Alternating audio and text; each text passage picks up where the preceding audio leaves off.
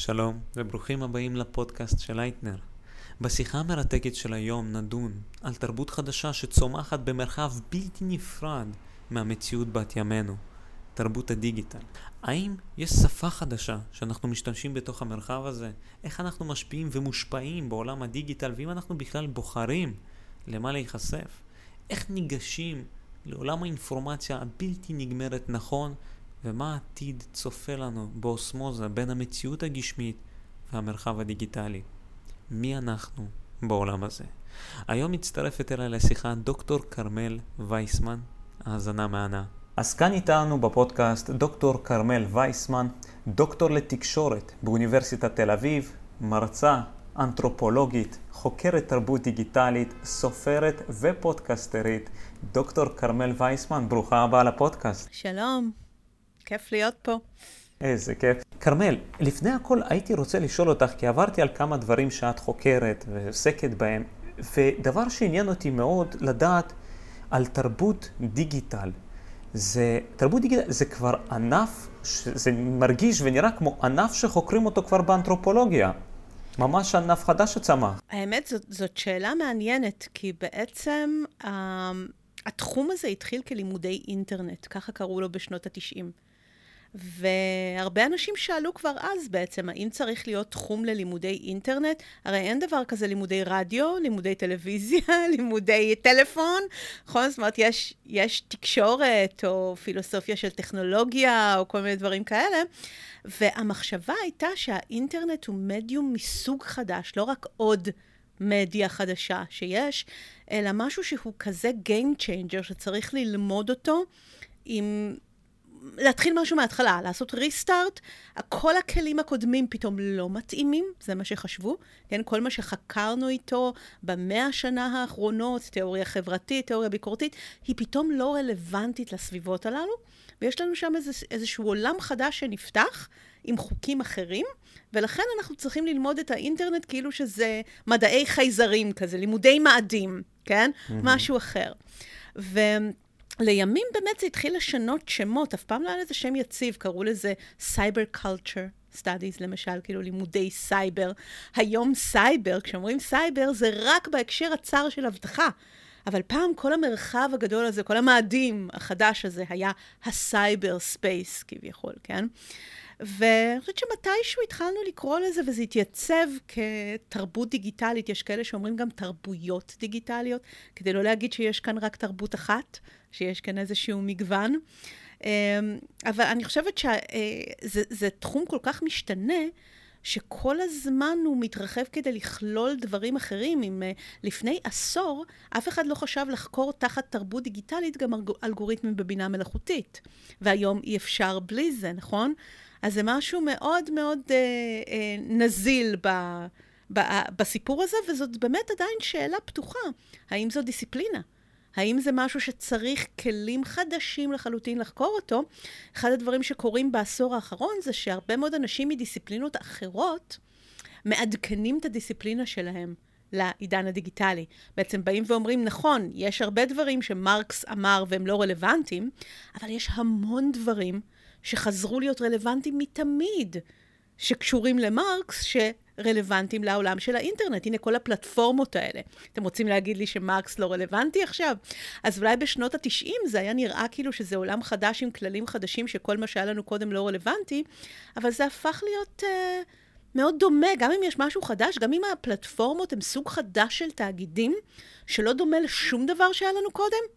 וואלה, מרקס עדיין רלוונטי באיזושהי צורה?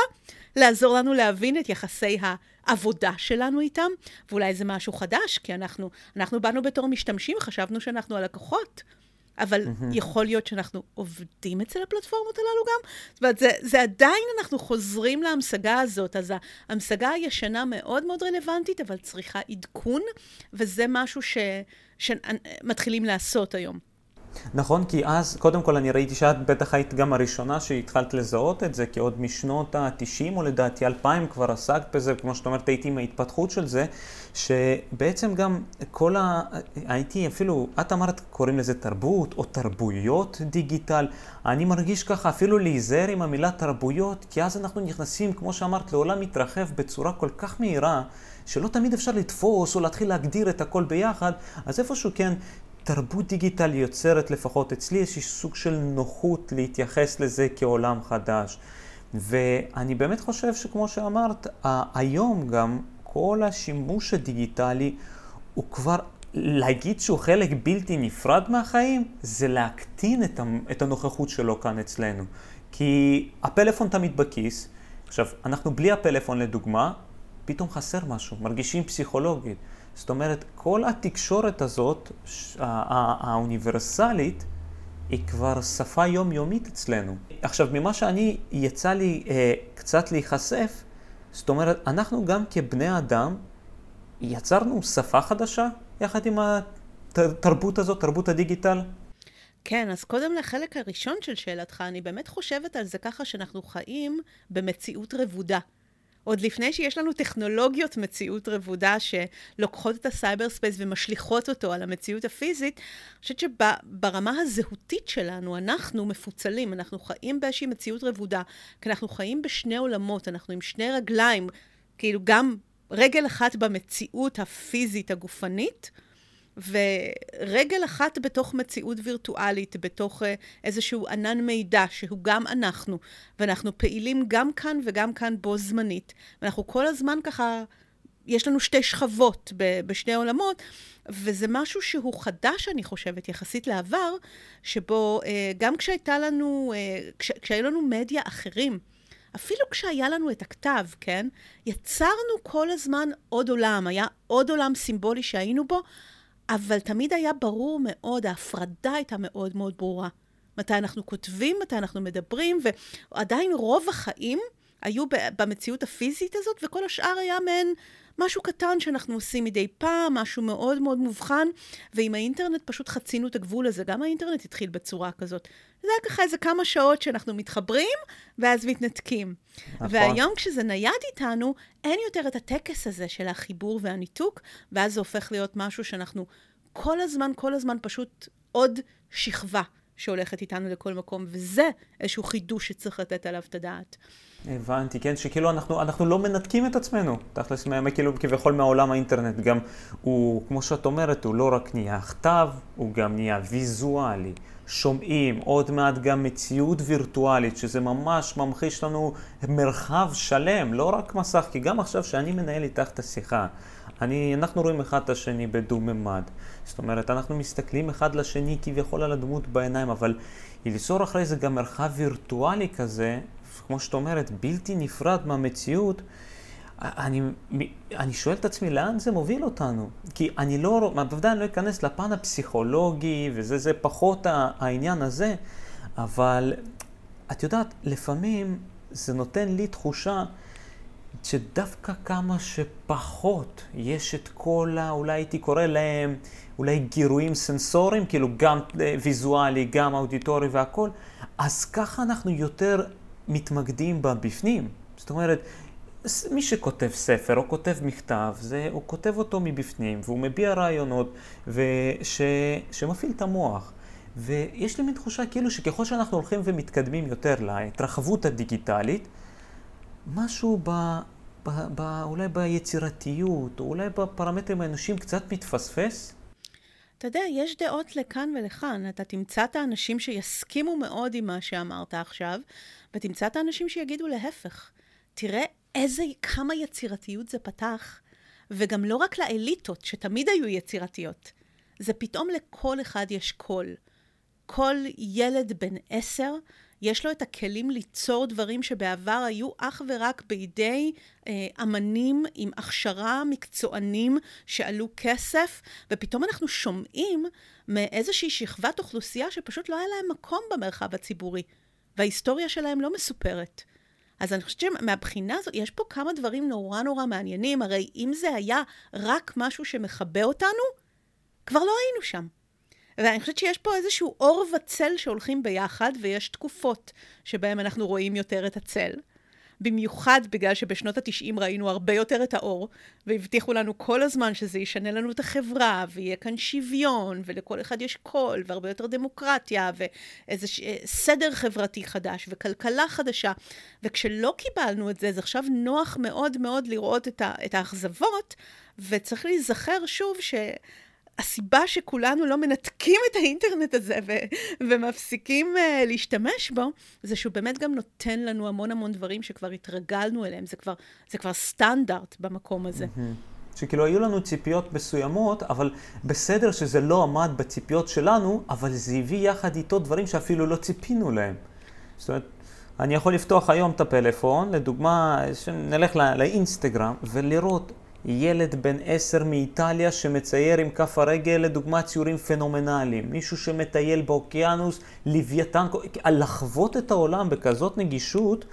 כן, עכשיו, את ציינת קודם בהתחלה שיש מין דיסציפלינה מסוימת במרחב הזה, ושאנשים מביאים איתם את הדיסציפלינה, כי זה נראה שאנחנו נכנסים גם לעולם שעם כל הכבוד, ונסתכל על הפרמטר האופטימי, קיים בו הכל, אין סוף ידע, אין סוף, כמו שאמרתי, גם אה, דברים לראות ולחוות, ויש את הצל. איך אנחנו, איך בעצם באמת אנחנו ניגשים לזה מבחינת משמעת עצמית, משמעת תרבותית אולי, כדי להיחשף ולהתנייד במרחב הזה כמו שצריך? אני חושבת שהשאלה שלך מאוד מדויקת, כי לא שאלת אותי ככה בגדול מה עושים עם זה, אלא אמרת לי איך אנחנו ניגשים לזה. וזה בדיוק הנקודה, כי אני חושבת שהרבה מאוד אנשים מאשימים את הטכנולוגיה, כאילו שלנו אין שום דבר בעניין. הטכנולוגיה משנה אותנו, הטכנולוגיה משפיעה עלינו, ממכרת אותנו, סוחפת אותנו. איפה אנחנו בסיפור הזה? זאת אומרת, באמת, האם הטכנולוגיה איזשהו חייזר שנחת כאן והוא מושך אותנו, וזאת אומרת, יש גם, בסדר, יש גם את האנשים שמעצבים אותה, אולי אנשים שרוצים להרוויח ממנה, ו- ורואים אותנו אולי בצורה יותר ביהביוריסטית, כמו פעם, כן? אבל uh, כמו עכברים קטנים שאפשר למכר אותם וכולי, אבל אני חושבת שהאחריות שלנו היא באמת בחינוך, בסופו של דבר. חינוך מגיל צעיר, שכל אחד ואחת ימצאו לעצמם גם את המשמעות שלהם. כי אני חושבת שכשאתה ניגש לכל הגירויים האלה, כשיש לך מטרה, ויש לך את המשמעות שלך, ואתה יודע מה אתה מחפש, זה מאוד שונה מאשר ילד צעיר שעוד לא התעצב בכלל. הוא לא, לא היה לו זמן לבד. הוא לא יודע, או היא לא יודעת מה הם רוצים, ולא כלום. הם נורא נורא צעירים, ואז פתאום נפתח להם עולם. אז הם לעולם לא יתחילו בכלל לחקור מי הם, ומה חשוב להם, ומה סדרי העדיפויות שלהם. הם פשוט יימשכו אחרי המיליון אימג'ים, ויימשכו להמון המון כיוונים. וזאת הסכנה הגדולה. ואני חושבת שהיום באמת ילדים נחשפים לזה גם בגיל מאוד מאוד מאוד מוקדם, ולכן אני חושבת שחשוב פי מאה, לא סתם כזה לחנך לאוריינות, כמו שעושים היום, כאילו צריכה ביקורתית, ולהבין מה אמיתי ומה לא, אלא קודם כל באמת לדאוג שלאנשים מילדות יהיה איזושהי מטרה, תחושה, מה משמעות החיים שלהם, מה מעניין אותם, מה מחפשים. זה נכון שכיף גם להיחשף לדברים אחרים ולהכיר דברים חדשים, אבל הסכנה הכי גדולה זה שאתה פותח עולם ללא מטרה, שאין לך איזושהי הכוונה ראשונית. ואני חושבת שזה מה שחסר לנו היום, ואנחנו צריכים לדאוג לחלק שלנו פה, כי אם, אם לטכנולוגיה יש איזושהי סוכנות, agency, מאוד מאוד חזקה ומשפיעה, אנחנו צריכים לחזק את שלנו, את הרוח שלנו, את המטרות שלנו, את האישיות שלנו, לפני שאנחנו בכלל נפגשים איתה. כשאת אומרת הדברים שמתעצבים, את יכולה, אני, כי אני מתחיל לחשוב פה על מספר גילאים, את יודעת, בוודאי על צעירות, כי כשאנחנו יותר בוגרים יש לנו איפשהו יותר עצמאות, הייתי אומר, כי אנחנו יותר כבר מורגלים בחיים עצמם, יודעים על מה להסתמך, על מה לא יחסית אינטואיטיבית לפחות, אבל על איזה גילאים אנחנו מדברים? כי אם זה פעוטות ועד גיל שלוש לפני שהם בכלל נוגעים באינטרנט, זה מתחיל מהבית, אבל אני רואה אה, ילדים בגילי ארבע, חמש, אני לא יודע אם זה אבסורד בשבילי, או היום זה כבר כאילו נורמה, אבל הם שולטים באייפד יותר טוב מהסבתות והסבים שלהם, זה בטוח. נכון, השאלה מה הם עושים עם זה. אז באמת כל עוד זה ילדים קטנים, ויש להם משחקים מסוימים, סבבה. אבל כשמתחיל הרגע הזה שבו הם באמת יותר עצמאים, ואז הם מחפשים לבד, והם נופלים לתוך עולם, כשהם לא באים עם שום כוונה, ואין בתוכם כלום, כן? והם עוד לא יצרו לעצמם אישיות, שם זה המקום הזה שבו באמת הטכנולוגיה סוחפת אותך, ואנחנו אנחנו תכף נחיה דורות של, את הדורות של אותם פעוטות שיגדלו, איזה מין אנשים הם יהיו אם הם מלכתחילה, ומעולם לא היה להם את המקום הזה, שבו הם איפשהו ישבו ובהו וחשבו לבד, והתגבשו וגיבשו את עצמם ביחס למשהו, לפני שהם נכנסים לדבר הזה. אז אני חושבת שיכול להיות שלא תהיה לנו ברירה, וצריך לעשות את העבודה הזאת תוך כדי, אבל צריך לחזק שם משהו באדם, כי אחרת אנחנו כל החיים נתלונן שהטכנולוגיה סוחפת אותנו, אנחנו חלשים, אז, אז בואו נחזק את הדבר הזה. כן. כן, אני, אני מבין מה את אומרת, וכמובן זה, כי אין ספק, בסופו של דבר, אה, כמו שיש את הקליק ביתים, הקליק ביתים הם עובדים, ואנשים לוחצים עליהם, אז אני מסתכל באמת על, ה, על הילדים הקטנים שהם רק מתעצבים, שהם עוד לא יודעים, שהם, הם, לפעמים אני אומר כספוג, אבל אני לא חושב שספוג זה הגדרה נכונה, אבל הם סופגים את הסביבה בצורה פחות, שהם פחות מבסטים, מה טוב? מה לא טוב, וכמו שאנחנו אומרים, זה יותר נגיש לכל הידע בעולם. זה לא שבבית ספר מה שהמורה אומרת, מה שההורים אומרים, וכל הסביבה הטריטוריאלית, יש הכל מהכל, ועם זאת, אני פשוט מסתכל על הפרמטרים, נכון, כרגע קצת הפחות אופטימיים, עם זאת, יש במה לכולם. ולצערנו, כמו שאמרנו בהתחלה, שיש לנו תפקיד לחנך את הילדים, בכללי לחנך את הגישה, את, ה, את הדיסציפלינה לשם, גם באינטרנט, בדיגיטל עצמו, יש מחנכים. זה חשוב להעביר, ואני אגיד לצער, כי כרגע השיחה היא עדיין לא על היתרונות של הדיגיטל, אבל לצערי, יש הרבה אנשים שמתיימרים להיות מחנכים, שלא מעבירים, הייתי קורא לזה, את האמת לילדים. ובכלל, ועל זה צריך להיזהר, כי אין בעצם, נכון, אין רגולציה מסוימת כל כך על הדברים האלה. יש הכל מכל וכל, ובאמת, אני, אני לא יודעת אם אפילו בחינוך לאוריינות אפשר לחנך ילדים כאילו ממי, ממי לקבל, להסכים לקבל מידע וממי לא, כי זה באמת כל אחד אומר את האמת שלו, ואנחנו לא יודעים ממי במקרה ילדים יושפעו, או למשל אם הם יוצא להם לראות סרט שניים של אותו בן אדם, כי זה מסקרן אותם, והאלגוריתם בפלטפורמה מתחיל להראות להם רק דברים דומים, אז הם יכולים באמת ליפול ככה לאיזשהו חור תולעת, שהוא כולו אך ורק מדעות מסוימות, ודברים דומים, ולא לקבל שום קאונטר, שום דבר ביקורתי. אז מהבחינה הזו, אתה יודע, אנחנו חשבנו שהאינטרנט יממש איזשהו אידיאל של מרחב ציבורי. ואם זה היה מרחב ציבורי באמת, לפי כללי המרחב הציבורי של האברמס, אולי זה היה יפה, כי באמת כל אחד יכול להביע את דעתו, כל אחד אומר את האמת שלו, ואנחנו נחשפים למגוון של דעות, ואנחנו יכולים לשפוט, וזה פותח לנו את הראש, וזה מראה לנו צד אחד וצד שני וצד שלישי. אולי. אבל עם, עם ה... בגלל שהמרחב הזה מוסדר אלגוריתמית, והוא מוסדר בצורה כזו שההנחיה לאלגוריתם זה engagement, משהו מסקרן אותך, אז בוא נראה לך עוד מזה ועוד מזה ועוד מזה, ואין שם את המחשבה של רגע, בוא נראה לך ההפך, בוא, נרא... בוא נגוון, בוא נפתח, זאת אומרת, זה לא ערכים דמוקרטיים, זה לא ערכים פוליטיים, אנושיים, שמוכוונים באמת לחינוך ופתיחת ראש. זה אלא... אינטרסנטיות איפשהו. זה ערכים, זה ערכים כלכליים שעובדים על, אם התעניינת בזה, אני עכשיו משקיע אותך ב-שמונים אלף דברים דומים, ואז אנחנו באמת עלולים לייצר גם איזושהי הקצנה, פרספקטיבה מאוד מאוד צרה, וזה לא, כאילו, יש לי את כל העולם, אבל נתקעתי באיזה פינה, ואני לא יודעת שאני בשלולית בכלל, באוקיינוס הזה, וזה לא באמת מרחב ציבורי. אז ככל שיש הרבה הרבה הרבה יותר קולות, זה לא עוזר לי באמת להיחשף ליותר דעות. את מכירה פלטפורמות חברתיות או כאלה שנקרא לזה האלגוריתמים שם, הם, הם פחות בעניין של האינגייג'מנט? זה קיים דבר כזה? או שזה כמו שאת אומרת, אנחנו בסופו של דבר המשתמשים, הלקוחות של אותן חברות? תראה, אין שום סיבה שתהיה פלטפורמה כזאת, כי אחרת היא לא תעשה כסף. אבל גם, גם דברים שהם יותר, נגיד, סביבות כמו קוורה, למשל. אז, אז הן בנויות בצורה כזאת שאנשים שואלים שאלות, ואז המשתמשים מצביעים על התשובות היותר טובות, ואם יש משהו שיש לו הרבה תשובות, ויש לו תשובות טובות, אז הוא באמת יקבל יותר בולטות. אז זה קצת, זה איזשהו מודל אחר במיזמים חברתיים יותר, שהרעיון הוא אה, לב, בעצם לבוא מלמטה, וגם זאת שיטה אחרת, זו שיטה של רייטינג, ואז זה לא בהכרח מושלם, כי זה גם, זה תלוי באיכות האוכלוסייה שלך. זאת אומרת, האוכלוסייה הזאת גם יכולה לחבב סתם איזה משהו קיצוני, ולהגיב עליו והתלהם ולהעלות אותו.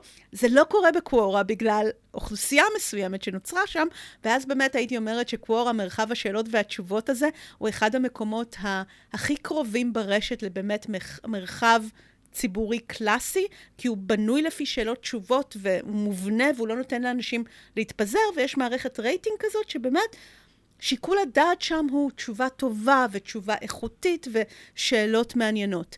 אבל אמ, אני חושבת שבאמת אין, אין לאף חברה מסחרית אינטרס ללכת נגד הדבר הזה. זאת אומרת, כולם עושים כסף מזה שאני נמצאת יותר זמן בפלטפורמה ויש להם יותר מידע על ההתנהגויות שלי. אז למה שהם ינסו? זאת אומרת, זו, זו אג'נדה חינוכית להגיד, רגע, ראית את הדבר הזה והזה? אז, אז רגע, בוא נראה רגע את ההפך, ובוא נראה עוד דעה, ובוא נעשה דליברציה על העניין הזה, כאילו. רגע, יכול להיות שההפך לא מעניין אותי, יכול להיות ש... זאת אומרת, זה לא... זה הרבה יותר קל להזרים מישהו, לדחוף מישהו לכיוון שהוא כבר זורם בו. להגיד לו, תסתובב, תסחה רגע נגד הזרם כדי לראות איך זה?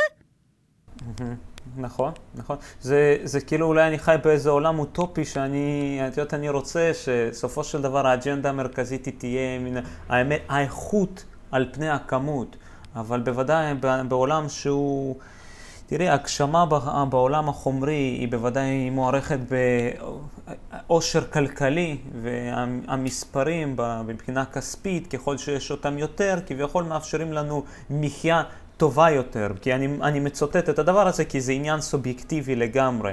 אז כן, חברות כאלה, זה, זה, זה, אני חושב שמהמשפטים האחרונים, חשוב שלפחות מי שגם שומע, או גם אני, ממש מהמשפטים, זה מוטמע בי, שבכל רגע שאני נחשף למידע או ידע, כן, או, ידע, או מידע או ידע באינטרנט, אני צריך גם לרגע לשאול את עצמי למה זה מגיע אליי. יש לפעמים שאנחנו רואים פרסומת ועושים לה X, אז שואלים זה לא רלוונטי, ואז הוא מסביר למה בכלל נחשפת, כי הוגדרת כקהל יעד מסוים. עכשיו, אנחנו בתור בני אדם, או לפחות כאינדיבידואל, אנחנו אף פעם לא רואים את עצמנו כחלק מסטטיסטיקה. אנחנו תמיד אומרים, לדוגמה, אני, לפחות אני יכול מדבר בשם עצמי, ואולי ככלל פחות, את יודעת, מי שחוקר, אבל אני אחראי על ההחלטות שלי, אני יודע מה טוב, אני יודע, אבל איפשהו גם אנחנו מוזרמים באזורים שאנחנו לא יודעים שאנחנו בכלל מוזרמים שם. כן, אני חושבת שתמיד, כשאתה מסתכל על ההיסטוריה של מדעי החברה באיזשהו מקום, כן?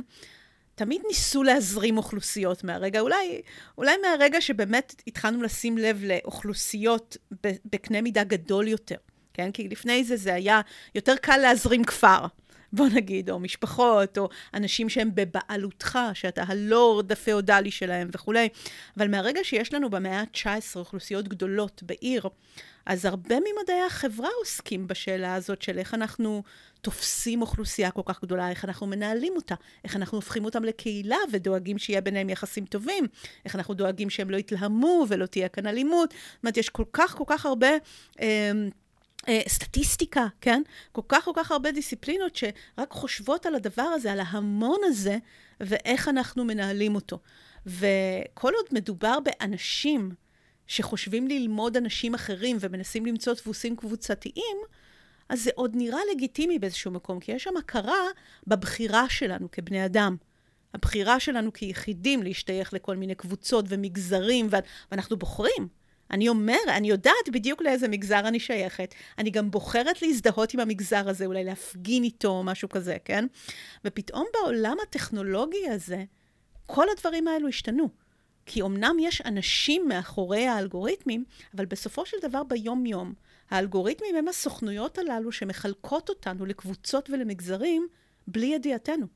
האלגוריתם מחשב אותי, ושם אותי באיזושהי קבוצה סטטיסטית, קהל היעד הזה, שתורגטת אליו בפרסומת, אתה לא יודע מי האחרים.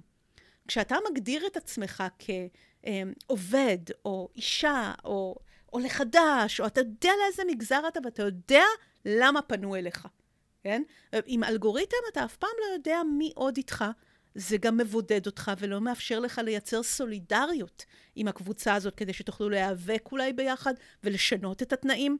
זאת אומרת, זה באמת אה, משאיר אותך במצב אה, שאני קוראת לו פוסט-אנושי.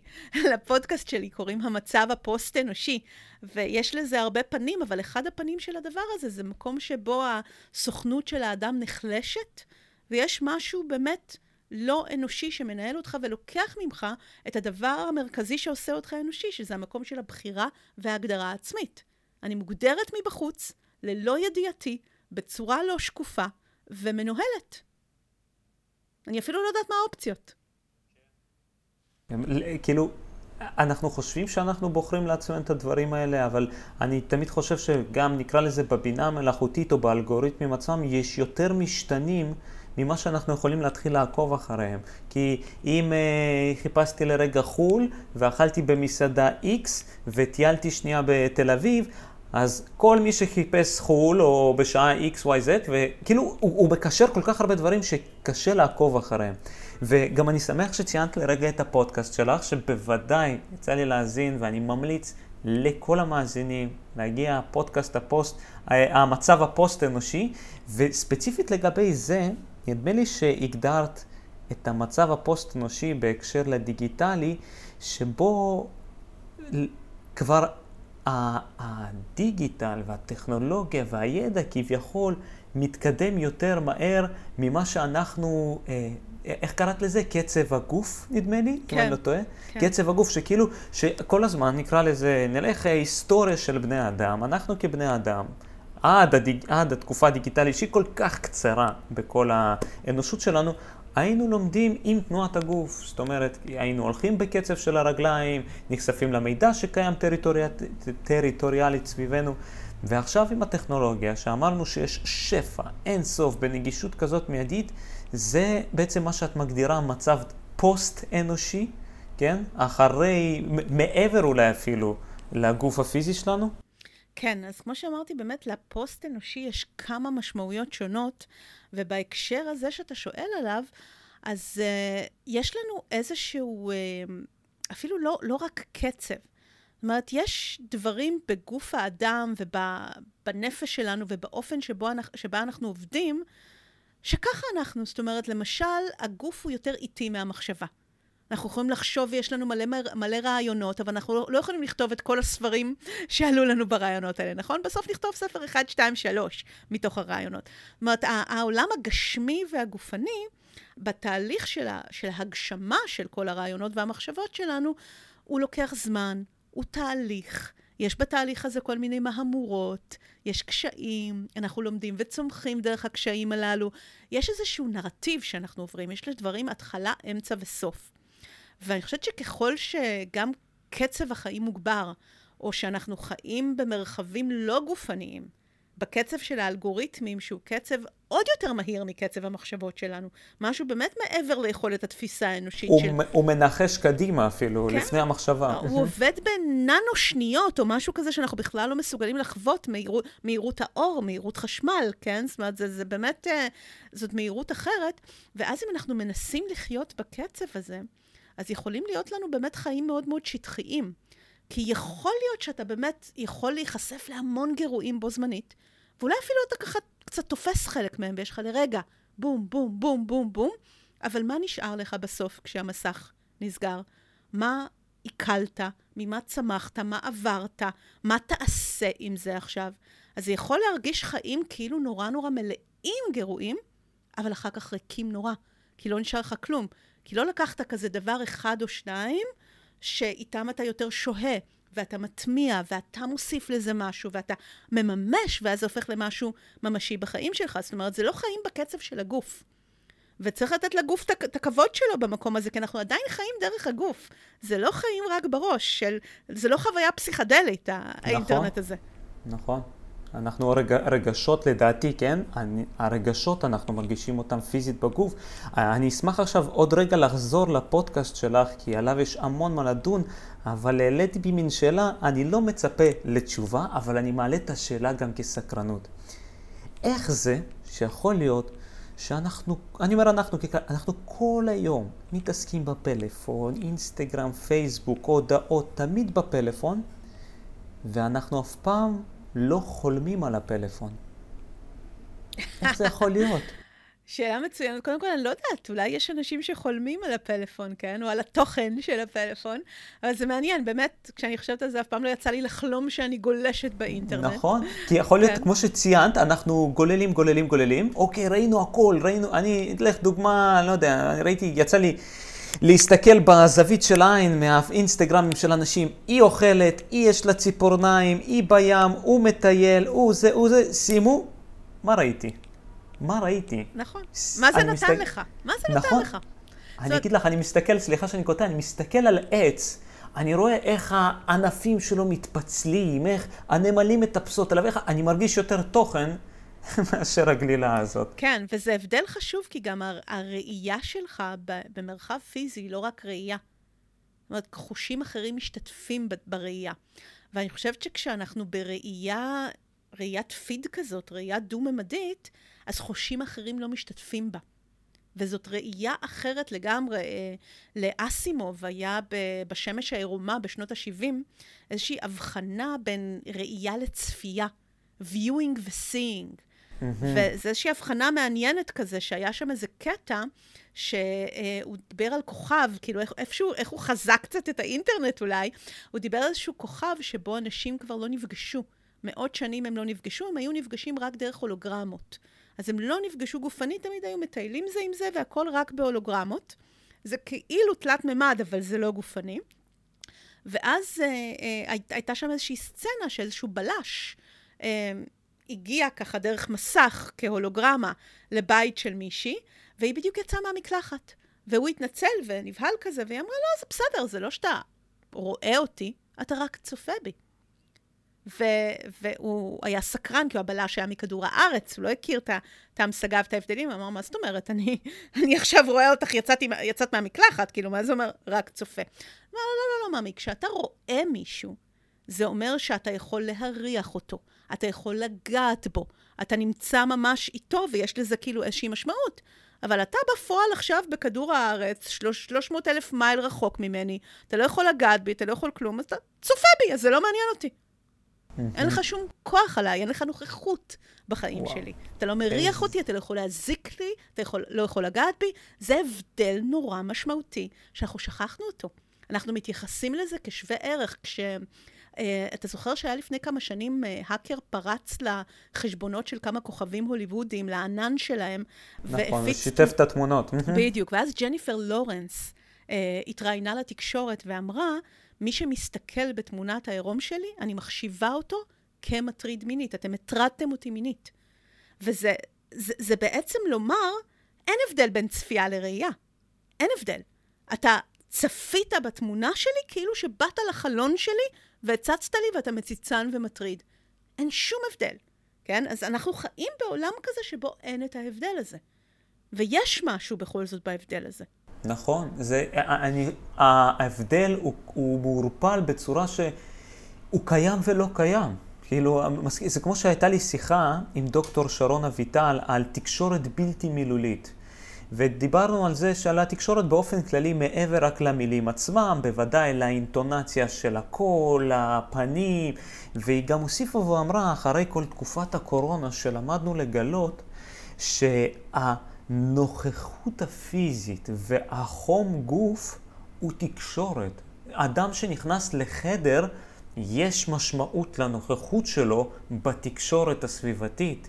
אז עכשיו, בוודאי, אני שם רגע אותי ואותך מחוץ לפרמטרים האנושיים, ואני מסתכל על בעלי חיים ככלל.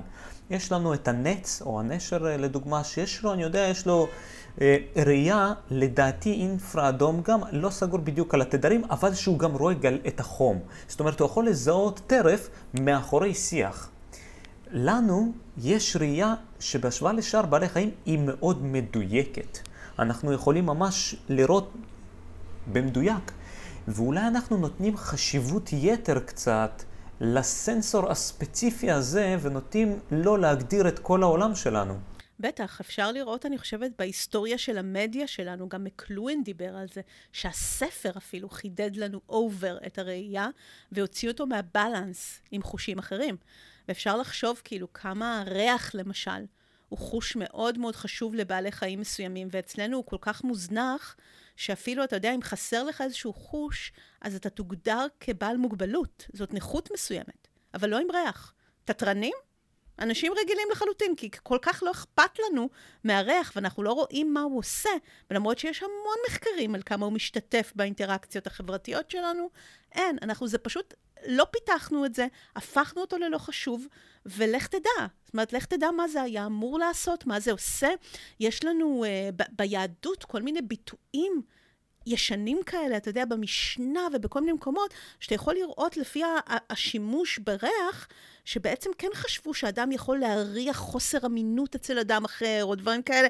היה לזה תפקיד פעם, ויכול להיות שמרוב שחידדנו את הראייה במדיה שלנו, אנחנו הזנחנו חושים אחרים, וגם אנחנו היינו אמורים להיות איזושהי בריאה שונה, כן? כן, אני חושב שהאדם שהוא חי יותר במציאות, אני אגדיר את זה ככה, יותר חי במציאות, ונוטה לחו, לסמוך אולי על האינטואיציה דווקא, שאולי, אני הייתי אומר שהאינטואיציה מחברת את כל הסנסורים יחד.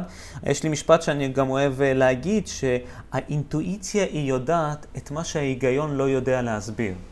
אז שבמובן של להריח את האמת מבן אדם כזה או אחר, זה הזכיר לי סיטואציה מצחיקה שפעם יצא לי אה, להיפגש עם... אה, בחורה שהייתה מאוד מושכת, נקרא לזה ככה, ופשוט מהריח, מה המפגש? מהריח אני הבנתי שהכימיה לא, אין כימיה בינינו, מהריח, זה ספציפית, זה אני זוכר, כמו שלהגיד, אנחנו יכולים ב, ב, בזמן כל כך קצר להריח משהו, ולקפוץ כל כך הרבה שנים אחורה לזיכרונות, זאת אומרת, יש לריח נוכחות שאי אפשר להתעלם, סליחה מכל התתרנים שלא מריחים, ששומעים את זה, ואני מספר את החוויות כאן. עכשיו, הייתי רוצה גם לשאול אותך, את ציינת את העניין של המשנה, ואחד מהדברים שאני יודע שקראתי מתחומי העניין שלך, זה בחינת האספקטים הרליגיוזיים של הטכנולוגיה.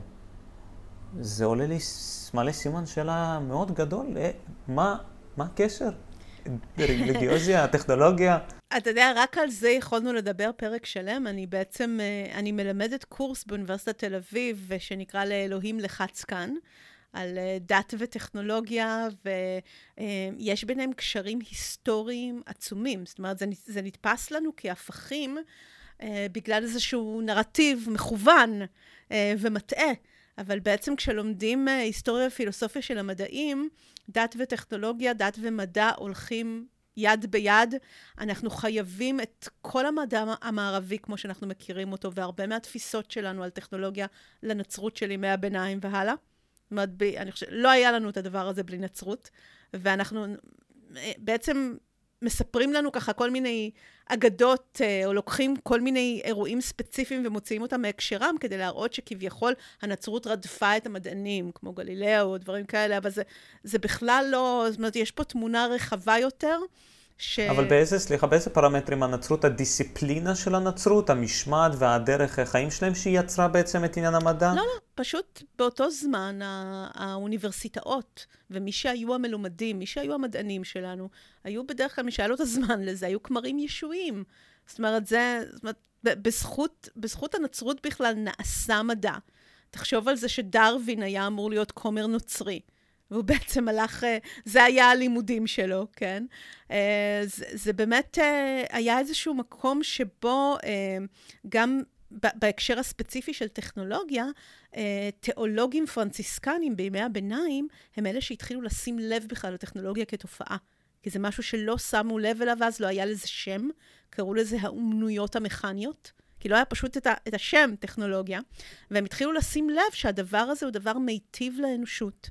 ושזה מקל על עבודת הפרך בשדות וחיי היומיום של העיקרים, ולכן הם החליטו ש- שהתופעה הזאת היא דבר טוב והיא מתנה מהאל, כי היא מקלה על עונש גן העדן, בזיעת הפך תאכל לחם בעצם. אז הם החליטו שישו שלח להם את, ה- את האומנויות האלה ואת ההמצאות החדשות, ובעצם הם יצרו את התפיסה שאנחנו קוראים לה היום אוטופיה טכנולוגית, אנחנו מזהים טכנולוגיה עם קדמה. וכל יזם בסיליקון ואלי יודע, יודע להגיד לך ש- we make the world a better place, אבל הם לא יודעים מאיפה זה מגיע. למה טכנולוגיה מזוהה עם קדמה?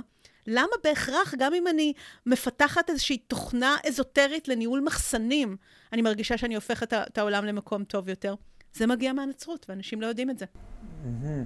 כשאת אומרת טכנולוגיה, רק כדי לסדר את העניינים, כי אני, לפחות אני ביום יום משתמש בטכנולוגיה כדווקא קדמה דיגיטלית ומחשבים, אבל טכנולוגיה זה דווקא, זה ככלים לעזר לאדם לייעל את החיים, וזה הכוונה כמו עגלה לדוגמה, כן? זה מה שהם ראו ב... בימי הביניים, הם ראו בעיקר טכנולוגיות שהן עוזרות בשדה, כן? כל מיני, נגיד אפילו דברים אוטונומיים כמו תחנות מים ורוח שהתחילו להיות באותו הזמן, דברים שמייצרים אנרגיה בצורה אוטונומית, או דר... כל מיני טכנולוגיות שמאפשרות להפעיל כוח סוס ולהפעיל בעלי חיים במקום כוח אדם. אז, אז כן, במובן הצר הזה בימי הביניים, אבל כשאני אומרת טכנולוגיה, מתכוונת להכל. בגדים זה טכנולוגיה, מדיה זאת, זאת טכנולוגיה תקשורת. כל בכלל, תוצר לוואי של המדע בצורה כזאת או אחרת. זאת אחת ההגדרות של טכנולוגיה, אבל mm-hmm. טכנולוגיה קיימת עוד לפני המדע. כי אם mm-hmm. אתה חושב על אבן או על אש כטכנולוגיה, אז היא קיימת לפני שהיה לנו מדע גם. נכון. אז בעצם כל הדברים האלו שבני אדם נעזרו בהם, שהם לא, זאת אומרת, הם מהטבע, אבל אנחנו עשינו עליהם עוד איזשהו עיבוד, או השתמשנו בהם בצורה, הצבנו מהם משהו אחר, והשתמשנו בהם למטרה שונה ממה שהם uh, נוצרו. בוא נקרא לזה טכנולוגיה. ש... כן, אני אומר, איך אומרים שבעצם כאילו חיבור של שניים בסוף גדול מסכום חלקיו. נכון. לקחנו פה, לקחנו שם, ויצרנו משהו שיהיה לנו, ועכשיו אני אשמח uh, לחזור שוב פעם לפודקאסט שלך. המצב הפוסט-אנושי. עכשיו, הבנו, הבנתי עכשיו, אני באופן אישי גם למה קראת לו המצב הפוסט-אנושי, ואני אשמח שאולי תרחיבי לנו קצת. מה, מה את דנה בפודקאסט? מה עומד מאחורי ה... יש לך כבר, אם אני לא טועה, כמה הגעת? שמונים פרקים או לא, משהו? לא, משהו עשרות. עש, אבל עשרות אני יודע, שישים? חמישים ושלוש. סליחה, אז כן, כן. אני, אז יכול להיות מ, מרוב שאת יודעת, אני מעלהל, את התוכן שם הוא מדהים. אז אני כבר, את יודעת, בשפע של ה... פרקים, אז מה עומד מאחורי זה? כי את מראיינת שם גם, או מערכת, נותנת במה לאינפורמציה להרבה, הרבה מוחות מאוד מבריקים. נשמח לשמוע, מה המהות? כן, אז באמת המצב הפוסט-אנושי בעיניי זה המצב שאנחנו חיים בו היום. ויש לו שתי משמעויות מרכזיות שהרבה פעמים גם נתפסות כמנוגדות. ואחת מהן קרובה יותר למה שדיברנו קודם, המקום הזה של... ללכת מעבר לאנושי. אנחנו דיברנו עליו בהקשר שלילי יותר, שאולי החיים לוקחים אותנו מעבר ליכולות שלנו, ואז אנחנו חיים אותם פחות טוב, או פחות אמיתי, או לא מצליחים להטמיע אותם, ולחיות אותם, ולקחת מהם מספיק. אבל אה, יש הרבה אנשים שמדברים על זה גם בצורה חיובית, שאנחנו רוצים לדחוף את עצמנו מעבר לגבולות שלנו. כלומר, אם עד עכשיו היו לנו המוות, למשל, היה גבול טבעי, הזקנה, החולי, זה שאנחנו חייבים לסבול, יש אנשים שאומרים, אתם יודעים מה, אולי אנחנו לא חייבים, אולי אם אנחנו באמת ניקח את הטכנולוגיה ואת המדע, נשדרג את עצמנו, נשנה את הגבולות שלנו, במקום לדבר על זה שוואי, אני לא עומדת בקצב, בוא נשנה את הקצב שלנו, בוא, בוא נכניס לי טכנולוגיה שאני עצמי אוכל לפעול אולי בקצב של האלגוריתמים האלה, כן, אני אעיץ את עצמי, אבל אז אני כבר לא אהיה אנושית, אני אהיה משהו אחר, ואני לא יודעת אם...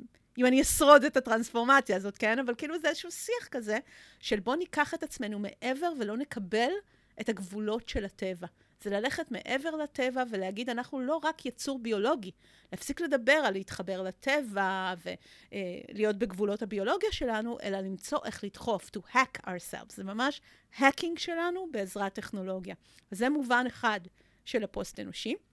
מובן אחר הוא כמעט הפוך. בעצם הוא, הוא פוסט רק ברמת השיח, פוסט ברמת הלהגיד כאילו רגע בואו נפסיק לדבר על האנושי, בואו נחשוב מעבר לעולם שהוא מעבר שהאנושי הוא לא מרכז העולם בו. ושם המהלך הוא בעצם דווקא לנסות לחשוב, זה, זה תרגיל מחשבה ממש, של לחשוב על, על העולם כשאנחנו לא במרכזו. כי הרי כל הסיפור, של, כל ההיסטוריה שלנו, כל מה שאנחנו מספרים לעצמנו, משמעות חיינו, איך שאנחנו מתנהלים, נובע מזה שאנחנו חושבים שמגיעות לנו זכויות טבעיות, אנחנו המין הכי חכם, יש לנו זכות על מינים אחרים, יש לנו זכות לעצב את הסביבה שלנו, אנחנו במרכז העולם והעולם כאן עבורנו. וזה להיות פוסט-אנושי במובן מסוים, פוסט-הומניסטי, כן? זה לנטוש את האג'נדה ההומניסטית הזאת שסיפרה לנו, שמגיע לנו משהו, ושאנחנו במרכז העולם, ולהגיד, רגע, בואו נסתכל רגע אחרת, בואו נסתכל יותר אחורה, לפני שהרעיון הזה נכנס לנו לראש, אולי לפני התנ"ך, כן? כי הרעיון הזה קצת נכנס לראש בתנ"ך. Mm-hmm. העולם נברא עבורי mm-hmm. באיזשהו מקום בתנ"ך. אנחנו באופן כאילו מכני, כן. כן. ואז mm-hmm. זה עבר לנצרות, ועבר לתפיסה ההומניסטית וכולי, אבל אם נסתכל לפני זה, אנחנו נראה שהאדם היה הרבה יותר משולב בחיים, בסביבה, חי בצורה יותר הרמונית עם בעלי חיים, ולפעמים בעלי חיים לא היו בהכרח רק הדבר שהוא משעבד, הם היו אלים, הם היו מדריכים בתרבויות עתיקות, זאת אומרת, זה, זה לחשוב את עצמנו, אולי איפה שהיינו אמורים להיות, או איפה שאולי יהיה לנו יותר טוב להיות, לפני שהתאבדנו על העניין הזה, שגם לוקח את העולם לעבדון מסוים, כן? ומסמנו, והאומנם זכותנו, ואת זה ממש להטיל ספק בכל הנרטיב ההיסטורי ההומניסטי. וואו, וואו. אז קודם כל, אני רוצה להביא פה כמה דברים. מדהים, זה דבר ראשון. זה הזכיר לי כמה דברים. זה היה סטנדאפיסט אחד שמספר סיפור כביכול זה. עוד פעם, בארצות הברית, אז הוא אומר, יש, אבל נגיד, אלוהים חוזר רגע לכדור הארץ, הוא אומר, הגעתי, מה שלומכם בני אדם, ו... ואז הוא רואה את האנשים נוסעים במכוניות. הוא שואל, מה זה? הוא עושה, זה כביכול זה אוטו. הוא אומר, איך הוא נוסע בדלק? הוא עושה, מה זה דלק? הנה, כן, אנחנו מוצאים את הנפט, הוא עושה, למה אתם נוגעים בזה? זה אמור להיות בתוך כדור הארץ, למה אתם עושים את זה? אז הבן אדם עושה, מה זאת אומרת? אני, אני רוצה לעבור מנקודה הזאת לנקודה הזאת יותר מהר, אז אני מוציא את כל הנפט מכדור הארץ.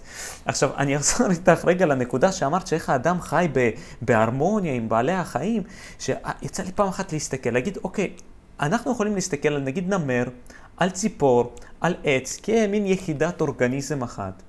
אבל אם אנחנו מסתכלים יותר, יותר למעלה על הג'ונגל, לדוגמה, כ, כ, כיחידה, כג'ונגל כיחידה, אז אנחנו רואים שבעצם הנמר צבוע בצבעי גוף שלו בהתאם למרחב המחיה שלו. הציפור נחה ובונה את הקן על העץ. העץ יוצר צל לג'ונגל. הכל עובד ביחד. שככה גם האדם עצמו הוא, הוא, הוא כביכול באינטרנט. באינטגרציה עם כל הדבר הזה. זה לא כמו שהיום שאנחנו, אני ברמת גן, מ- משמאל בני אדם, מימין בני אדם, אני אגיד גם מלמעלה ומלמטה, כי אנחנו בונים מגדלים. ואם את רואה שואל הולך ברחוב, את שואלת את עצמך, מה הוא עושה פה? זה, הוא, מה הוא קשור? אנחנו בטבע, שוכחים שאנחנו באיזשהו סוג של חלק מהטבע. ו... עם כל הסיפור הזה הייתה לי שאלה שאני חושב המהות שלה היא מאוד פילוסופית, כי אמרת אנחנו צריכים להסתכל על הפוסט האנושי מחוץ לבני אדם. ואני שואל את עצמי, איך, איך זה יכול להיות אם התפיסה שלנו במציאות היא בהכרח תפיסה אנושית? בין אם אנחנו עוסקים בכימיה, או אסטרופיזיקה, או ביולוגיה, או כל דבר כזה או אחר, זה מחקר מתוכנו, וכאילו רק איך שאנחנו חווים את העולם. זאת שאלה מעולה, ואני חושבת שזה קשור למכניקה שהם מבקשים מאיתנו בפוסט-הומניזם, ואתה הזכרת את שתי המכניקות האלה בסיפור שלך. אני אקשר לזה. אחת מהן, דרך אחת לעשות את זה, זה זום אאוט. כמו שאמרת, להסתכל פתאום על התמונה הגדולה. עכשיו, זה עדיין בדברים האנושיים, הרי חוש הראייה שלנו זה המחודד, הראייה שלנו משפיעה על התפיסה שלנו, וכששלחנו אדם לירח, והוא בפעם הראשונה צילם את כדור הארץ מהירח, זה כזה זום אאוט. אתה פתאום, אתה לא רואה את רמת גן והבניינים, ואכפת לי רק מהשכנים שלי, ולא אכפת לי מה קורה באפריקה.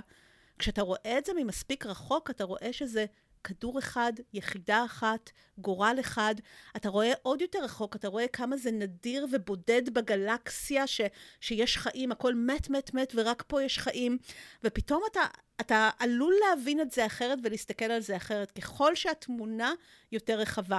ולכן זה הרבה פעמים תרגיל מחשבתי או אפילו ויזואלי, של להרחיב ולהרחיב את התמונה עד שהאדם מאוד קטן בה, והוא לא בהכרח במרכז של התמונה.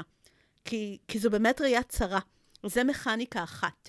מכניקה שנייה שמשתמשים בה בפוסט-הומניזם זה משחקי גבולות. להסתכל בצדדים. אז אמרת, שואל עובר לך ברחוב, ואתה אומר, הוא לא קשור, הוא מסיפור אחר.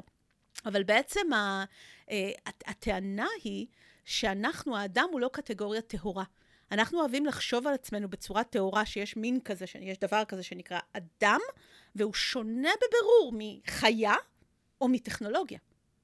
כן? או מדברים סימבוליים, מדברים שלא קיימים, מדברים לא חומריים. ודונה הרווי, שדיברה על מניפסט הסייבורג, זה, זה המשמעות האמיתית של מונח הסייבורג שלה. אמרה, בעצם אין דבר כזה בן אדם, כולנו סייבורגים. כי אם תסתכל לצדדים שלך, אתה תראה שאתה לא יכול באמת להגדיר את האדם בצורה ברורה ותאורה. האדם הוא גם חיה, וכלולה בו חיה, ויש בו המון התנהגות חייתית ודברים חייתיים וצרכים חייתיים, זאת אומרת, אתה, אתה מין של חיה. אסור לשכוח את זה ולהגיד, מה, מה זה השואל הזה? אתה מין של חיה. עכשיו, אתה גם טכנולוגיה. טכנולוגיה היא כל כך uh, מוטמעת בנו, שזה לא נכון לחשוב עליה כעל כלי שאני הרמתי והשתמשתי בו. כשאני אוכלת אוכל מהונדס, אני אוכלת טכנולוגיה. הטכנולוגיה הופכת להיות חלק מהגוף שלי, ברגע זה יש לכל אחד טכנולוגיה בגוף. וגם ברפואה אפשר לחשוב על קוצב לב או פלטינות, זאת אומרת, הגוף שלנו כבר מוחלף באיברים טכנולוגיים ומתוחזק בעזרתו, זאת אומרת, אתה גם טכנולוגיה, ואתה גם דברים לא חומריים. זאת אומרת, המחשבות שלנו, הנשמה או נפש או תודעה, יש שם דברים סימבוליים, דברים לא חומריים, דברים שאי אפשר למצוא אותם בחומר. אז אי אפשר באמת להגיד מה זה אדם. אי אפשר להגדיר את הדבר הזה, והוא בטח לא נפרד משאר הדברים. באמת הכל עובד ביחד, ונורא נוח לנו בראייה הצרה להגיד, אה, הנה, אני רואה הבדלים ברורים ביני לבין שואל. אבל לא כך הדבר. כן? מי שיש לו כלב בבית או חיה, חיית מחמד ומסתכל לה בעיניים וחווה אותה כבר כחלק משפחה, שיודע שעם כל הכבוד שיש כלב והוא כלב ואני בן אדם, יש בינינו הרבה דברים במשותפים, יש שפה משותפת אפילו, שפה אחידה. ואני הייתי שמח לקפוץ איתך לפרק מסוים שדיברתי איתך בפודקאסט, שאני קראתי לו לדעתי פרק ארבעים וחצי או ארבעים ואחת וחצי, שהוא היחיד שלא ממוספר, שציינת שמעבר ל, לאדם כ, כמהות חומרית, כחיה, כטכנולוגיה, כמשהו שאפשר להגדיר אותו בעולם הגשמי, יש גם את העניין הרוח והרוחניות, וסיפרת שם, ואני אשמח שתשתפי אותנו, שאת חווית, אם אני לא טועה, ב- לפני כמה זמן, התקף לב. ובחוויית ההתקף לב שלך, ואני מגדיר את זה במילים אבסטרקטיות, כן? נכנס לממד, מרחב אחר, ראי דברים, הייתי אומר אולי פסיכדליים, המציאר דימית אותם לאפילו דברים וירטואליים לדעתי כאלה, נכון? שמזכירים דווקא את הדיגיטליות, אבל שאני לא חושב שניתן להגדיר את כל כולו במילים. אני חושב שגם אם את אולי תיזכרי בדברים, יש תמונות מאוד ויזואליות שקשה להגדיר אותה מילולית במילים, וזה הזכיר לי מאוד, יש סופר ריימונד מודי. הוא באזור שנות ה-שבעים שמונים, הוא הטמיע את המונח Near Death Experience, אן די אי, לדעתי המונח המדעי של זה בעברית זה מוות קליני, לדעתי, שבעצם הוא חקר שכמות לא מבוטלת של אנשים שחווים, בין אם זה מוות זמני או רגעים לפני, מצערים כמו שתיארת את כיף לב, חווים חוויה עוצמתית לא קשורה לגוף האדם בכלל, אבל היא ממשית לא פחות. זאת אומרת, היא קיימת. אי אפשר לבטל את זה שהאדם היה בחוויה הזאת, אבל מצד שני, תדעת, יש הרבה שחולקים עליה, המוח יראה כל מיני דברים וזה, אבל היא ממשית, ואני אשמח שאולי תשתפי אותם מה את חווית, קצת, קצת מהראייה שלך על זה. כן, אז קודם כל זה באמת היה משהו שאני חשבתי, אני לא ידעתי מה קורה, כי הייתי, הייתי כזה in and out מהכרה, וחשבתי שאני, שאני מתה, חשבתי שזאת חוויית מוות, אבל זה היה קטמין, ושזה היה באמת חוויה פסיכדלית טהורה, כי זה מה שנתנו לי, הייתי כבר על מורפיום וזה, כי היה לי כאבים מאוד קשים בזמן ההתקף, ופשוט נתנו קטמין למעין הרדמה כזאת, כשעשו לי את הצינטור. הצינטור חירום וכולי, ואני לא ידעתי מה קורה, אף אחד לא דיבר איתי, לא הייתי בהכרה, אז פשוט פתאום היה לי איזשהו, הייתי בגוף שלי ובסבל, וקצת כזה on and off מהכרה, ופתאום היה לי זום אאוט, אפרופו הזום אאוט שדיברנו עליו, כאילו התודעה שלי עשתה זום אאוט מהגוף, ו- וכאילו היא הולכת לאיזשהו מקום אחר, ואני רואה בדרך, את הדימויים האלה, וזה נראה ממש כמו דימויים מהמטריקס, רק לא בירוק על גבי שחור, זה היה אדום על גבי שחור, אבל דימויים מאוד מאוד דיגיטליים, באמת קשה, קשה לשחזר את זה במילים, או הכל היה מאוד מאוד מהיר, הפיל של זה היה כאילו אני באיזשהו עולם דיגיטלי, ואני זוכרת שחשבתי לעצמי, פתאום כאילו התפצלתי, היו שני קרמל, היה כאילו את הקרמל המרוחקת יותר, שכאילו פחדה כזה ש... אני מתה, זה לא מתאים, זה לא מתאים עכשיו. יש עוד פרקים בפודקאסט לעלות. כן, זה מה זה הדבר הזה, כאילו לא, לא מתאים בכלל. והיה את החלק היותר ערני, מעין תודעת עד כזאת, שהיה הרבה יותר שקט ורגוע וסקרני, והחלק הזה חשב, וואי, ככה זה מוות? אז אולי באמת התיאוריות האלה שאנחנו באמת חיים במטריקס, הן נכונות, כי כאילו עכשיו שולפים אותי מהמטריקס, אני ממש במסע זום אאוט כזה. ואז זה נעצר, פתאום נעצרתי באיזשהו מקום, וראיתי שם ככה כל מיני דימויים, ואז לאט לאט התחלתי לשמוע את הקולות של הרופאים והאחיות. ואז הבנתי שאני בהרדמה, וזה לא חוויית מוות. אז זה היה מאוד מאוד מעניין. זה מרתק, בוודאי, בהזדמנות זו, לא מציע לאף אחד לקחת קטמין. לא מציע לאף אחד לעבור את זה. זה די מפחיד. כן, זה בטוח. עוד פעם, אנחנו לא מורגלים, זה דברים, ואיך את מרגישה היום? טפו טפו, מצוין. האמת, היום הזה שאנחנו מדברים, זה בדיוק שבעה חודשים ליום של ההתקף. זה ממש היום. איזה, איזה... ככל שאנחנו מתרחקים מהתאריך הזה, אז הכל יותר טוב. אני שומע את הצחוק, את השמחת חיים, קודם כל איזה, מה שנקרא בציטוט, צירוף מקרים, סימבולי. אז קודם כל, יפה. עכשיו, רציתי, בואי, אם כבר בהזדמנות זו, אני אשמח, מה שנקרא, לדלג לנושא נוסף. יש לך לדעתי את הספר, נכון? ספר, ספר שלדעתי כתבתי יחד עם הבלשן אילן, אני לא זוכרת של משפחה. אילן גונן, כן. אילן גונן, עברית אינטרנטית, נכון? כן.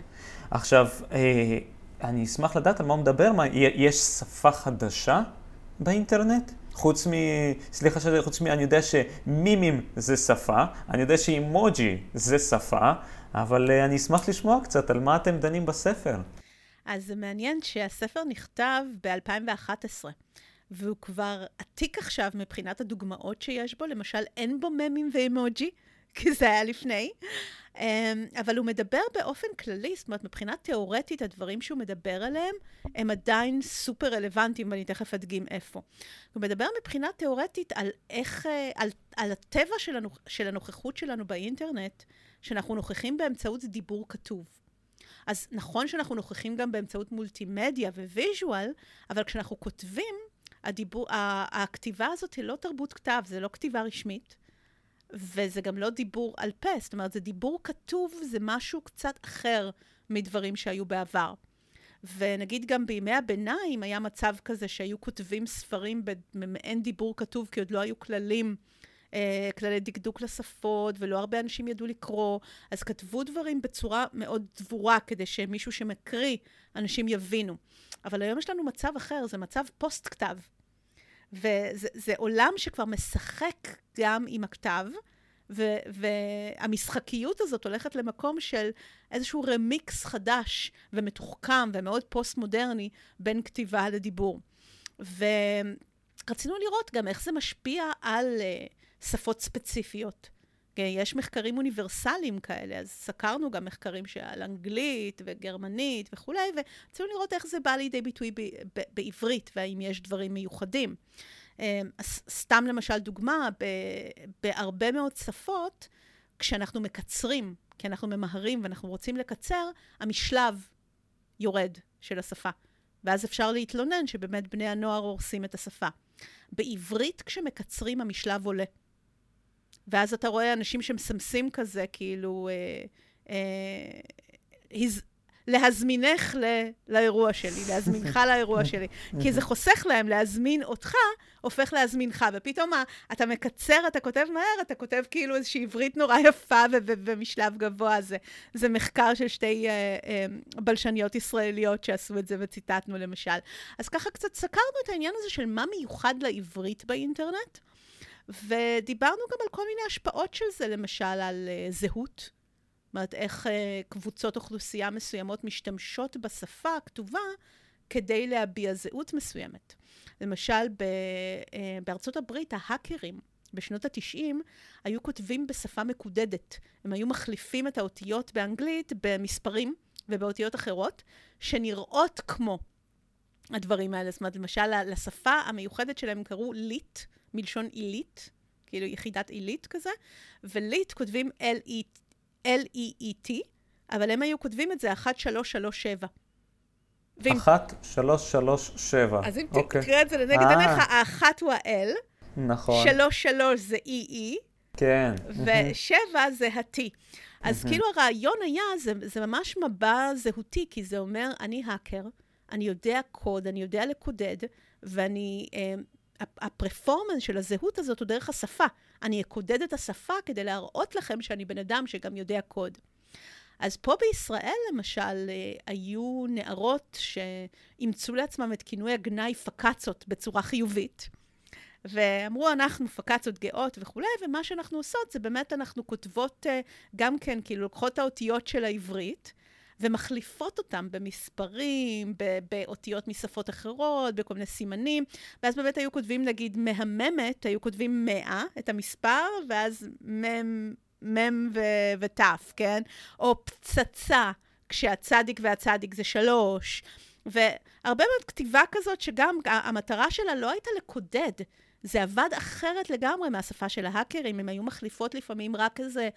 אות אחת במילה, ו- והמטרה הייתה באמת שזה יהיה כמה שיותר קרי, ש- שזה כמו כתב מעוצב כזה, כמו קליגרפיה, מאוד מאוד סימטרי, מאוד קרי, זה ההפך מקידוד, זה קישוט, זה פרופורציה, זה יופי, וזה חלק מהערכים שאותם נערות רצו אה, אה, להפיץ ולדבר עליהם, כן? יופי, חמידות, הרמוניה, פרופורציה, קישוט.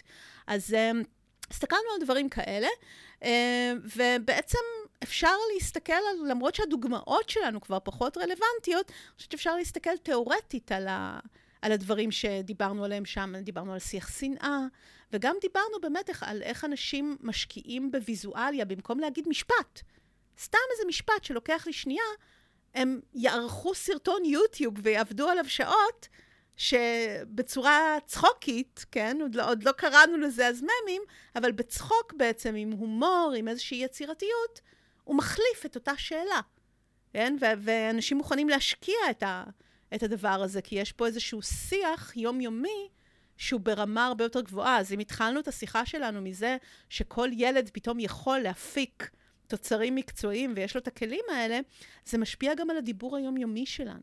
כן, אף פעם לא נתקלנו בסיטואציה שבה יש לנו שפות שנוצרות תוך כדי, ברמה כזאת, לא תרבותית, את יודעת, רוסית, אנגלית, עברית ווריאציות מסוימות בשניהם, אלא ממש שפה מתוך השפה, שפה אינטרנטית. כן, זה מה שנקרא אגה, אגות. בעצם זה איזושהי אגה בתוך שפה, ויש אגה, הייתה לפחות אגה אינטרנטית שכזאת. היום אני חושבת שהרבה דברים שאותה קבוצה שקראו לעצמם פקצות עשו, נכנסו לתוך הסלנג האינטרנטי העברי. ועדיין, זאת אומרת, מצאתי את עצמי לפני כמה שבועות, מדברת ברדיו, אה, על, בתוכנית שבו ניתחו את האלבום החדש של נונו. וכשמסתכלים על, על נונו, על נעמי אהרוני גל, והאלבום החדש שלה שכולם מדברים עליו, בעצם השפה שבה היא כותבת, זאת השפה האינטרנטית הזאת, שיש בה המון שאלה מאנגלית, והרבה מאוד דברים שאותם ילדות עשו, ופשוט מצאתי את עצמי עם החומרים של עברית אינטרנטית, מנתחת את מה שנונו עושה היום. זה ממש ממש אותם קונבנציות, זה עדיין רלוונטי, ו- ואנחנו עדיין רואים גם בעולם הזה של המימים והגיפים, שבאמת משהו קרה לשיחה היומיומית שלנו, שאנחנו מדברים ברפרנסים, מדברים בז'אנר, בז'אנרים של הומור, ולא בשפה ישירה וחסכנית, וזה זה משהו מאוד מאוד מעניין. הוא הולך כנגד הר... ההיגיון הבלשני, שאנחנו תמיד נרצה לחסוך ולקצר. אנחנו נרצה לחסוך ולקצר, את מתכוונת בשפה האינטרנטית או בבלשנות? בבלשנות באופן כללי, יש ממש, גיא דויטשר כתב על זה בגלגולי לשון, שרואים את זה בכל השפות לאורך ההיסטוריה, שיש לנו ממש איזשהו דרייב אבולוציוני, כמעט אפשר לחשוב עליו, לקצר ולחסוך, לקצר ולחסוך, ואנחנו מעריכים את השפה מדי פעם, רק בגלל שיש לנו גם דחף להבעה, אז הוא מאזן את זה. אבל הדחף, אי אפשר להסביר כדחף להבעה בלבד, סיטואציה מורכבת, כמו לעשות ממים של וידאו, או כל מיני דברים כאלה, כי, כי זה גם לא באמת עוזר לנו להביע יותר טוב את הדברים. זה משאיר את זה מאוד עמום. הומור הוא ז'אנר עמום מאוד. אפשר להבין אותו לש, לשני הכיוונים השונים. הוא, כפעולת דיבור לשונית, הוא מאוד מאוד בעייתי. אז זה לא, יש, יש לנו כאן מוטיבציות אחרות, חדשות, שבלשנים לא נתנו עליהם את הדעת בעבר. זה עובד אחרת. את, את יכולה לכתוב משפט, לשים ליד תמונה של דוב צוחק, ומקבל משמעות אחרת. זהו, את מבינה שזה בדיחה מה שמעבירים שם, כן? ש... אני לא זוכרת מי שמעתי שגם מדברת וחקרה את זה מארצות הברית, אבל שהיא טוענת, היא או שזה יכול להיות הוא היה, אבל זה פחות רלוונטי, שהאימוג'יס עצמם, הם יוצרים איזה מין מרחב של רגש חדש. זאת אומרת, יש משמעות לאימוג'יס. עם לב, עם שלוש לבבות, וכל ה... ושאפילו אפשר לבנות משפט רק אימוג'יס. וזה כאילו, זה... גם כמו שציינת, זה בא וקיצר מצד אחד את, ה... את, ה... את הדרך, כי אני שומע, הביטויים עצמם בגיפים ובמימים הם מאוד קצרים, ענייניים, כמו שציינת, אבל מצד שני, בכתב הזה של אימוג'יס, עד היום לא היינו יכולים להעביר בכזאת מהירות את הרגש הזה. זאת אומרת, לב. כמה משמעות יש ללב אדום. הוא, יש לו, יש לו, יש לו נוכחות כשאנחנו קוראים. לא, זה נכון שאנחנו אומרים תמונה אחת שווה אלף מילים, והוויז'ואל באמת מרחיב את ה... הוא עושה בו זמנית גם את הקיצור. קיצור, שלחתי רק דבר אחד, אבל גם עונה על הדחף להבעה, כי זה מביע, כי זה סמל, כי זה ויז'ואל, הוא דימוי, הוא מביע הרבה מאוד דברים. אבל הוא גם דימוי עמום. כי הוא מביע הרבה מאוד דברים. תבונה שווה אלף מילים, אבל לאיזה מהם התכוונתי כששלחתי לך את זה? פה מתחילה העמימות וחוסר ההבנה. מדויק. זה, זה מחזיר אותנו קצת אחורה בשיחה, שאת אומרת שכמו שהיום אנחנו יכולים להיחשף לכל כך הרבה מידע, אבל קצת פה, קצת פה, קצת פה, קצת פה, ואימה יצאתי. אז זה, תראי, אני עדיין דוגל ואני למדתי, תראי, כולנו עברנו בחיים שלבים מסוימים, יצא לי בתור ילד גם... להתלהב, הייתי אומר, מה, מהמים, מהגיפס, מה... אולי לא היה אז גיפס בתקופה של מימים בצורה כזאת, אבל מהשפה האינטרנטית. אבל אני מצאתי, רואה היום שה... אם אני חוזר אחורה דווקא, לאותם, לא, לאנושיות, לקרקע, שתי רגליים על הקרקע, עדיין במילים עצמם כמילים וכתקשורת בין בני אדם, יש עומק שהוא מתפספס בכתב, מתפספס בגיפים ומתפספס באמוג'יס. אולי זה הטונציה, אני לא יודע מה, יש שם משהו. כן, התיאוריה של סמיוטיקה, אגב, רואה גם במילים וגם בדימויים, באותה צורה, גם אותם אפשר לנתח, ויש להם משמעויות ואסוציאציות שונות וכו', אבל מילה באמת כאילו מאפשרת טיפה יותר לדייק, למרות שגם לה יש טווח של משמעויות, הוא לא טווח כל כך גדול, הוא לא האלף מילים שיש בדימוי. אבל כן, אתה צודק שאני חושבת שגם יש חוקרים שמדברים על זה היום, שאנחנו חשבנו שאם יהיה לנו יותר תקשורת ונהיה יותר מקושרים, אז באמת יהיו לנו חיים אנושיים עשירים יותר. ומה שקרה זה שיש יותר תקשורת וקישוריות, אבל יש פחות משמעות וקשר. באופן פרדוקסלי. כי אנחנו לא באמת יכולים להתמודד עם זה. אף אחד לא יכול להיות חבר של עשרים אלף איש, אז אנחנו עסוקים יותר בסינון, מאשר בלדבר עם ה-עשרים אלף איש הזה, ואנחנו כבר לא נדבר גם עם ה-עשרים איש, שחשבנו שעבורם נרצה להיות אולי יותר זמינים באינטרנט, ובאמת גם כל המימים וכל הדברים האלה, זה באמת יש, אם, אם עוצרים לנתח אותם, יש בהם המון רבדים והמון משמעויות, אבל כל אחד מבין משהו אחר, ורוב האנשים עושים מצחיק, ולא באמת מנתחים את כל הרבדים, ומסתכלים על כל המשמעויות. אז יש איפשהו מקום כזה של באמת המון המון, זה, זה אולי השורה התחתונה של המשמעות של עולם הגירויים הזה וכולי. האנושיות מתקיימת במרחב של משמעות ופרשנות. אני עושה משהו עם זה, זה אומר לי משהו, אני מטמיעה את זה, אני זוכרת את זה, אני לוקחת את זה לאיזשהו מקום. ואם אני באמת, באמת בחוויה כזאת של המון דימויים, הרבה תקשורת, הכל חולף, הכל שטחי, אני מקושרת לכל דבר בעולם, אבל בסופו של דבר זה לא בהכרח מייצר לי יותר משמעות, או משמעות בכלל, או מאפשר לי את ההשתתפות הזאת בפרשנות. כן, לפני שאני ככה קופץ לנושא נוסף, זה כמו שיצא לראות ש...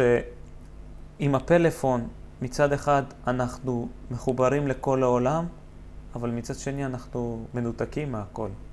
זאת אומרת, אפילו שאני בתוך המסך אני בוהה, ואני יכול להיות בכל נקודה, כשאני בתוך המסך, אני כאילו לא, לא, עם, עם, אני לא מחובר באמת להכל. לא אני באופן אישי, אבל ככה, וגם לא על כולם באופן חד משמעי, אבל אני חושב שיש לזה אלמנטים מסוימים. עכשיו, כרמל, רציתי לשאול אותך שאלה. אני עד עכשיו הייתי שואל את המתארחים אצלנו אותה באופן ספציפי, אבל אני אשאל כאן יותר באופן אבסטרקטי אפילו. הייתי רוצה לדעת במסלול החיים שלך, מי היו המורים שלך? זאת אומרת, לא ניכנס, אני אז הכוונתי לבית ספר אולי, אולי ספרים, אולי מרצים, אבל הייתי שמח לשמוע על כמה אולי אנשים, בחיים או לא בחיים, שהשפיעו עלייך, שינו אותך, ומה הערכת בדמותם? אז באמת הייתה את המורה שלי ביסודי, נוגה רוזנברג, שעודדה אותי לכתוב בכלל, והייתה נותנת לי ככה במה, כתבתי סתם כל מיני סיפורי ילדים מפגרים, והיא הייתה אה, נותנת לי במה בשיעור חברה כל יום שישי, לספר סיפור בהמשכים, וזה ממש כזה... אני זוכרת אותה ספציפית מכל המורות בהקשר הזה. הייתה לי המנחת הדוקטורט שלי, פרופסור ברנדה דנט, זיכרונה לברכה, היא אחת הראשונות שהביאו לארץ את מחקר תרבות האינטרנט, ונתקלתי בה באמת כבר ככה בתואר הראשון, ולמדתי אצלה כל מיני קורסים כאלה דרך החוג לאנתרופולוגיה, שהשיעורי בית שלהם היו לשבת ולנתח צ'אטים. ואני חושבת שהיא השפיעה מאוד על הדרך המקצועית שלי, ועל ה... על הדרך בכלל של איך אני חוקרת את התופעות האלה, איזה מין דברים אני מבחינה בהם ורואה, וכל העבודה שלה הייתה באמת על לשים לב לאלמנטים של המשחקיות, בשפה ודברים כאלה, זה מאוד מאוד מגיע ממנה וה... וההשפעה שלה. ו... המורה שנמצאת איתי ב-עשרים שנה האחרונות, היא דווקא לא מהעולם ועדיין, מורה שלי כרגע היא דווקא לא מהעולם האקדמי, אלא מורה רוחנית, בשם רונית שפי וולפין, שאני חושבת שהיא אה, אה, עזרה לי לפתח ולחזק את הדבר הזה שדיברנו עליו בהתחלה, שיש לך את המטרות שלך, ואתה יודע מי אתה, ואז כשאתה ניגש לטכנולוגיה, את, היא לא סוחפת אותך, אלא אתה זורם בה ו- ו- ו- ומנתב, ו- ואתה גם יודע לצאת מזה כשצריך, כי יש לך ככה איזשהו... דרך ורוח חזקה, ובאמת ו- שליחות משלך ומטרה משלך, ואז באמת הטכנולוגיה משרתת אותי, ולא אני אותה. אז... כמו בעבר, כמו שציינו שאז לפני שנים, ככלי לעזר, כן. לשפר את המציאות. זה לימדה אותי מדיטציה, וכל מיני כלים כאלה שבאמת אה, בזכותם בכלל, אה, אני יכולה לעמוד מול טכנולוגיה, ולהיות ביקורתית כלפיה, ולהסתכל לה בעיניים, וגם לדעת שאני יכולה לסובב לה את הגב, ולא כל אחד יכול להגיד את זה היום. אז, mm-hmm. כן. נכון, נכון, נכון. אנחנו רואים סביבנו כמה לפעמים האנשים תלויים בחוות הדעת החסרות משמעות בתוך המרחב הדיגיטלי.